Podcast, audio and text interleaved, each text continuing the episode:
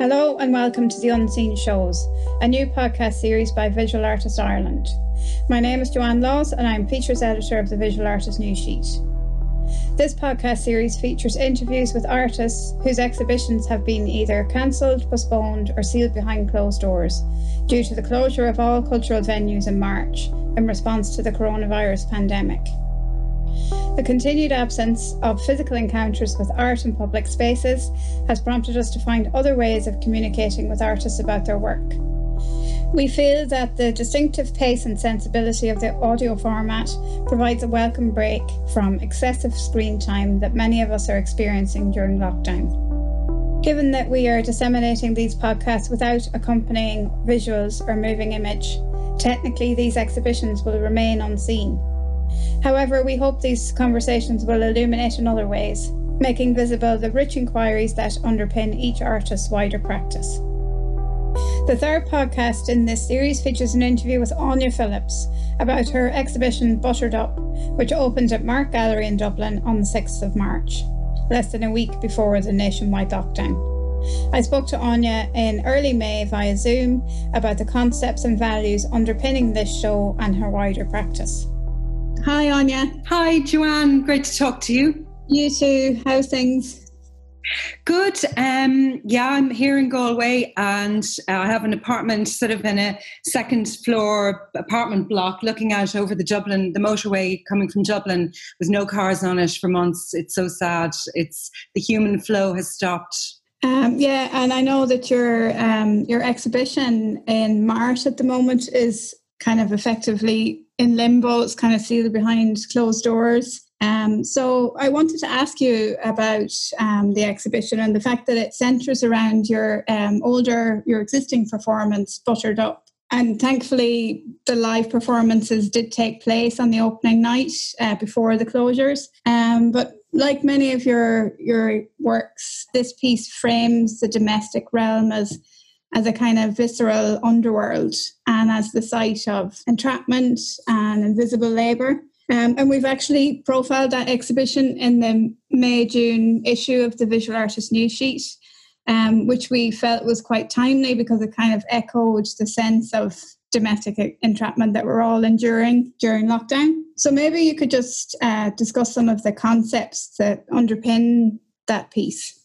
I suppose these are kind of concepts and themes and perspectives that I've been working on for so many years of my life as an artist really. And even when i think back to when i was young i was still i was exploring these ideas. They're the sort of i suppose the core themes of my practice really. And they arise sort of from a mix i think of a very political feminist kind of activist way of being in the world. That's always i've always had that too you know ever since i was a young one. That sort of feminist, politicalized feminism has been at the center of my practice. So it's informed. So those themes are sort of informed by that, but mm-hmm. also from my own personal experience, really. And um, I've, you know, I grew up my own childhood family, growing up in in Dublin in the seventies and eighties, um, in Ireland. You know, uh, with very sort of traditional uh, roles, especially for women, which really. Mm-hmm. Uh, I suppose it affected me um, as a young woman growing up at the time. And, you know, I was a sort of precocious young one as well that, like, my mother used to uh, uh, threatened she put me in a Magdalen laundry, you know, that kind of thing. so those kind of ideas were still very much current yeah. um, when I was growing up. And, you know, there was no contraception, there was no divorce. There was, well, we all know about the uh, reproductive rights in terms of abortion as well. So, like, mm-hmm. all of those issues really um, affected me. And and my own mother was, she was, a, a, you know, the mother of five children, one of whom uh, was a very severely mentally handicapped boy, my brother, um, mm-hmm. and who sadly passed away now. But she struggled. I just, oh, I just observed her her whole life struggling with yeah. that domestic entrapment, and and so so little support um, in term, you know, from from society and even from her own family, you know, broader family, it was just so difficult. And I suppose my all my sisters were affected by that, myself and my sisters, and and then uh, you know I ended up then um, bringing up, uh, creating my own family in a very remote uh, side of a mountain in East Clare for whatever uh, multiple of reasons. Ended, you know, I ended up there, and um, I grappled with the with those struggles all through those years of the '90s and the 2000s, really rearing my own daughters. Um, uh, those kind of often very gendered struggles too of raising children in in a in rural Ireland, um, mm-hmm. trying to keep an academic and artistic career going you know trying to sort of uh, keep that alive within myself and like that that conflict a kind of a, a dialectical conflict you know was really at, at my you know at the bottom of my own lived experience um, mm-hmm. as a woman, but as an artist. And I, I, like I just poured that into my work over those years, and I found that the best way of all of dealing with struggles in life is to put them into your art. And and the best way of, of being an artist is to is to use what you're going through in your life because it's everything is connected then everything is interconnected and i suppose that you know those are the uh, yeah the sort of so that I, I can see looking back you know i wouldn't have even known that at the time often but i can see looking back how those themes are really at the center of everything i've been doing all through my you know adult career, artistic career and and that f- domestic frame, though, like I, I, sort of, I'm fascinated with it as well. And as you say, we're all in it at the moment. We're all entrapped within it. But it is also a space of creativity, and it's our it's our private space, and we all need the private as well as the public as humans. Um, uh, it's it's impossible to escape it really um, our need for it.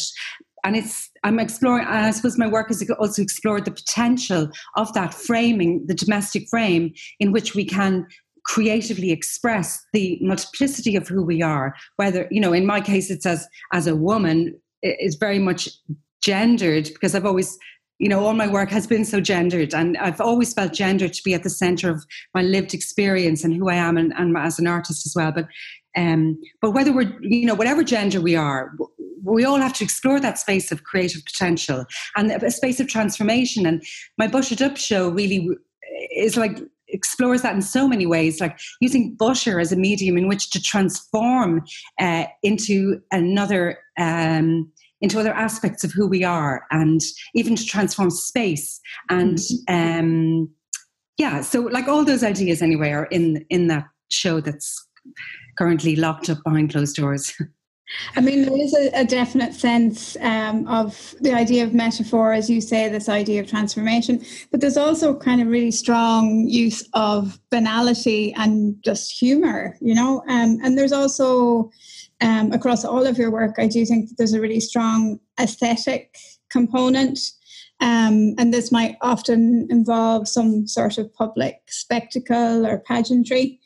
Um, so I just wondered how you kind of uh, go about balancing the, the political aspect and the politicized feminist aspect that you're describing, along with just the kind of aesthetic concerns in your work and how it's how it's going to look, even in terms of costumes and design and those types of things.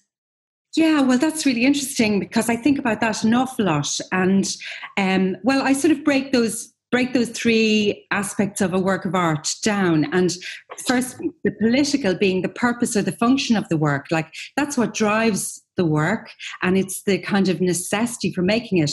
For me, mm-hmm. it's like a desire to make change happen or to ch- help people see uh, the world uh, according to me, the way I see it, I suppose, and, and helping, helping uh, my audience participants i often think of audiences as participants too um, yeah. to, to sort of experience life and my uh, life in the world in a, a, way or according to my own way of seeing it. So that's that's the engine really that kind of drives the work for me that the political necessities sort of behind it.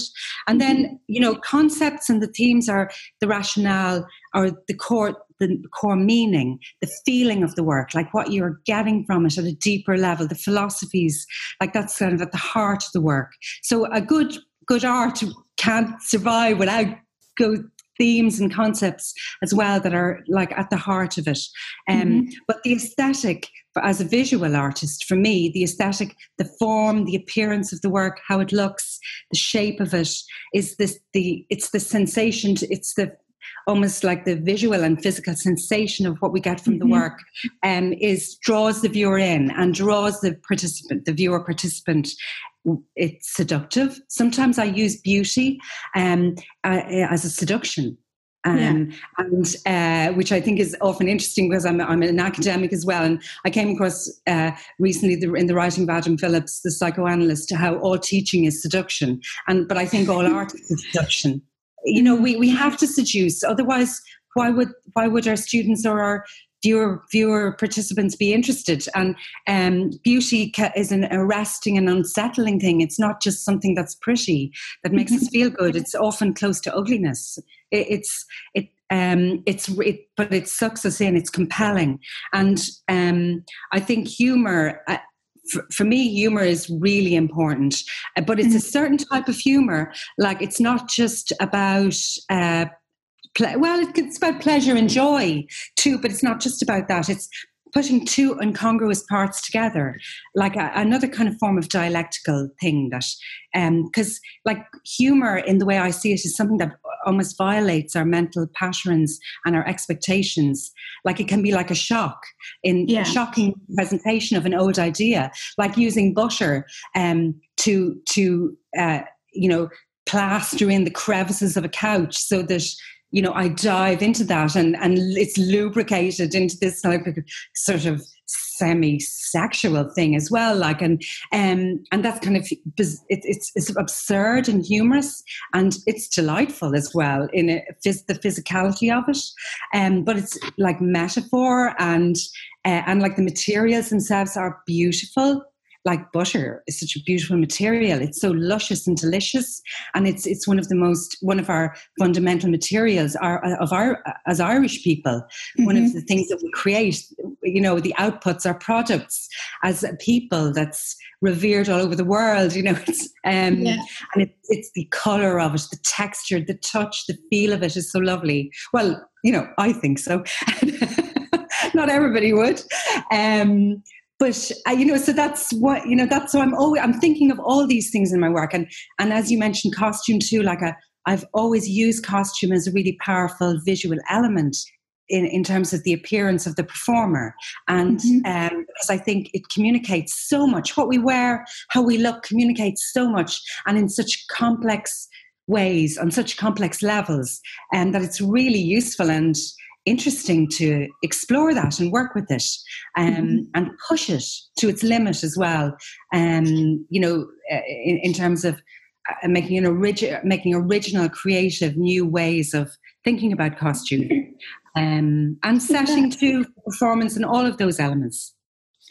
Um, yeah, one thing I, I, did want to ask you actually, now that you mention it, um, the idea of um, one of the main challenges of live performance is actually documenting um, ephemeral events for posterity or for the archive.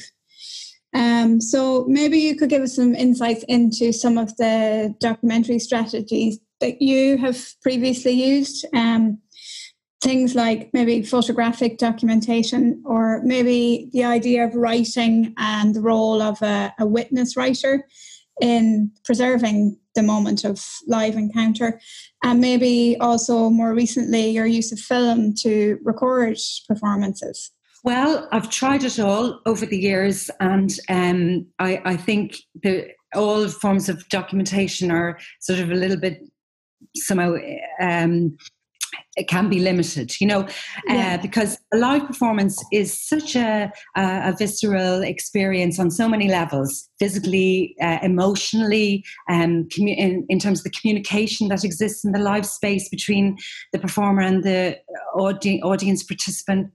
It, it, there's just so much going on in a live context that it's it's hard to record that or yeah. um, to boil it down, you know. Um, but I, I think um, in a general sense, digital platforms have been so incredibly useful. I'm so glad I was, as a performance artist, I was, I've been kind of working during a time when I could create, I can create uh, digital platforms for my work, like websites and social media mm-hmm. platforms, because it's just such a great way to get the work out there on so many in so many different formats.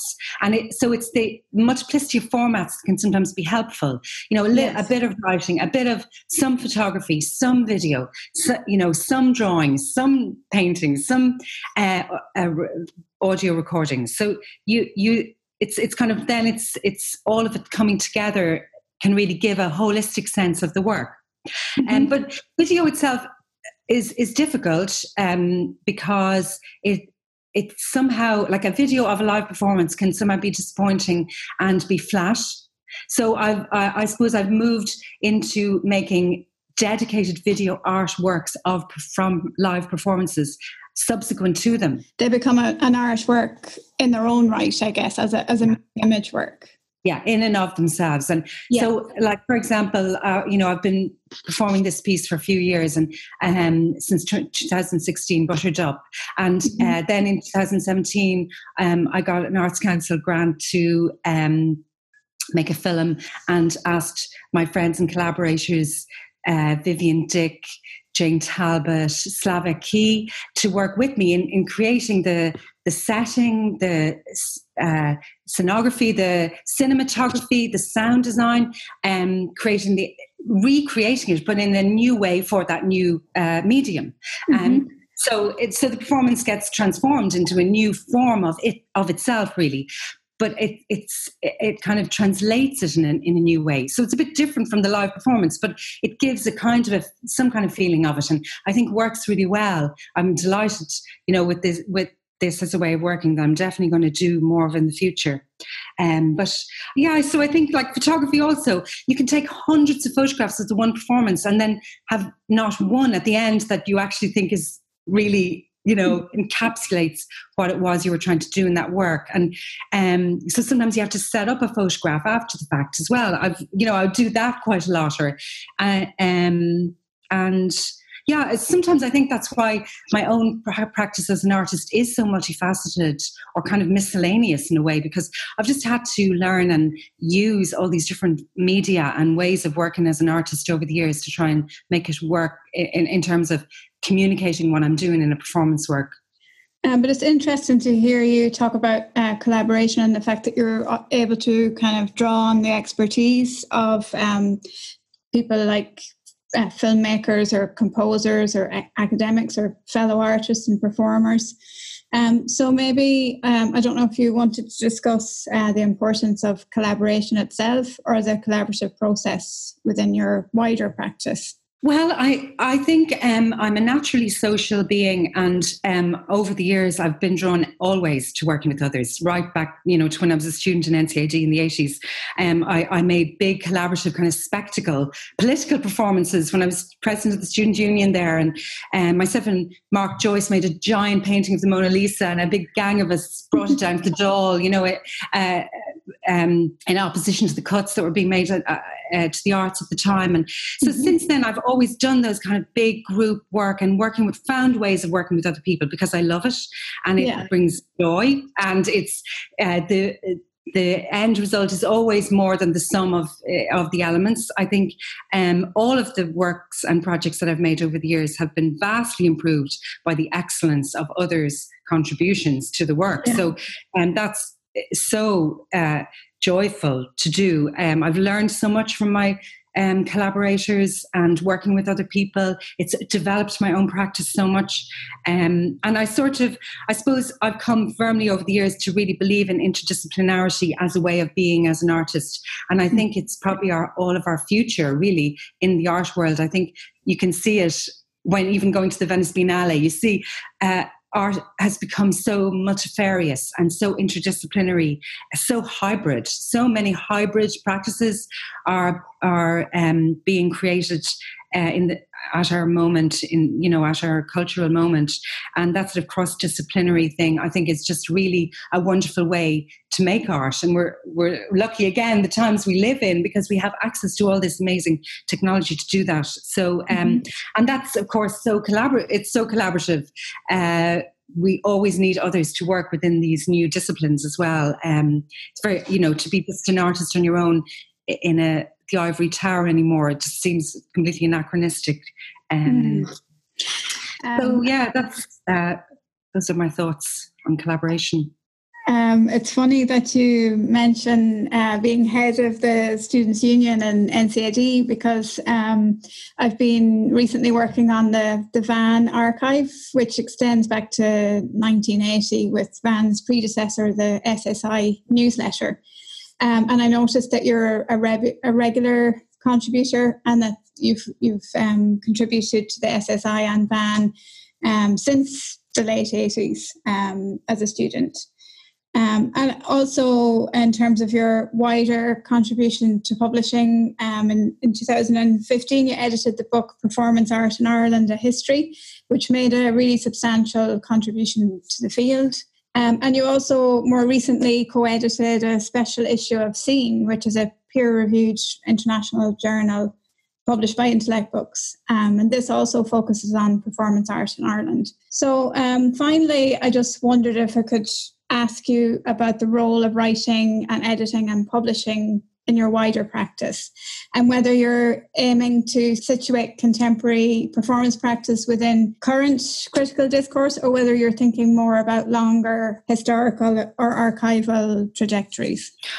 Well, I, I think my ambitions in writing were never that well thought through in the sense of having those kind of very grand um, aspirations, but they sound amazing. And I think I would agree with both. And it would be amazing if writings that I've created in my life could fulfill those functions but in in more of a sort of reactive way to the art world that I was living in over the years I have I've written Mm-hmm. So I've, I've, created writing not because I ever thought of myself as a writer, but because I saw the necessity of it, because of the need to communicate what I saw maybe as being a dearth of uh, writing or, um, you know, sort of critical ways of thinking about performance in relation to society and in relation to other disciplines.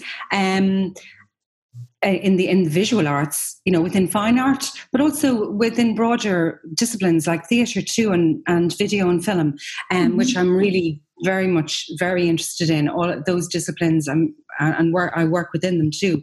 So um, so that's what I suppose the importance of writing for me has has been at its core. And uh, when, like in, the, for example, in the preparations for the book Performance Art in Ireland um, in 2015, myself and a group of others, including Amanda Coogan and Dominic Thorpe and Pauline Cummins and other practitioners of performance art in Ireland, got together and we decided that we absolutely had to create a book because there was yeah. no writing available. There was nothing there, nothing out there for, for our peers, for us, for ourselves to understand the field, yeah. to grasp it, and for students as well, who, who we as teachers, all of us being teachers, saw students re-performing the same things over and over again because they didn't even know that others had done done that before them. So so every new generation of students who were interested in performance were starting off at like the same base level and and recreating the same type of works oh you know to try and develop their practices and uh, evolve the field in a way you know so anyway the, the group of us who all got together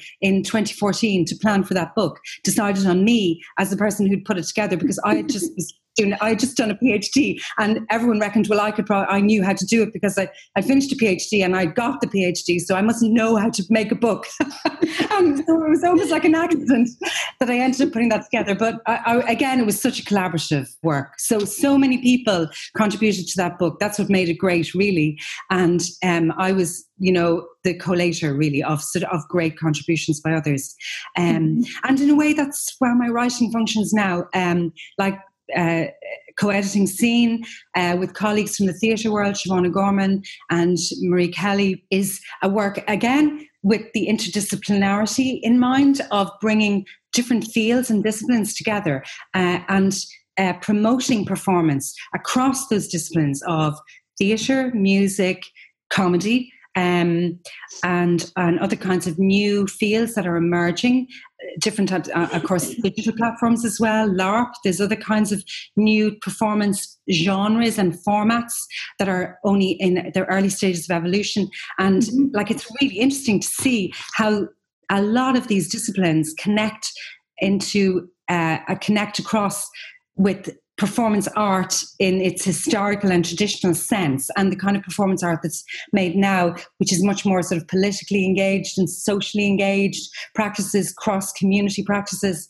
And there's just endless interesting connections and um, intertwinings of the themes and ideas and philosophies um, and critical theoretical perspectives uh, with these different types of performance. So, um, so I've become interested in all of these ideas through my writing as well. And I've sort of, I suppose, yeah, to sum up, I've become a writer through having to do it, not necessarily starting out being a writer or ever thinking of myself as one. But it's writing is a very, very useful way to bring us all together and bring our ideas together, go f- and bring our fields and um, our endeavours forward in new ways together. I suppose.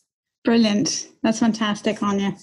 I'm happy to wrap up there if you are. Um, I, I, really like thank you for your time today. I know you're really busy. You're coming to the end of the academic year with your students. So I just wanted to really thank you for your time. Um, it's always brilliant to speak to you. Great. Well, thank you so much. Um, like as as you said, you know, I've been uh, contributing to Visual Arts Ireland and uh, the Sculpture Society of Ireland as was before that since the 80s. And I really, I've always felt that the importance of having um, that artists union, that, that organisation for advocacy and supporting us as artists is just so important. And I'm so mm-hmm. delighted to be able to, you know, uh, support you as well in what you do um, as an agency.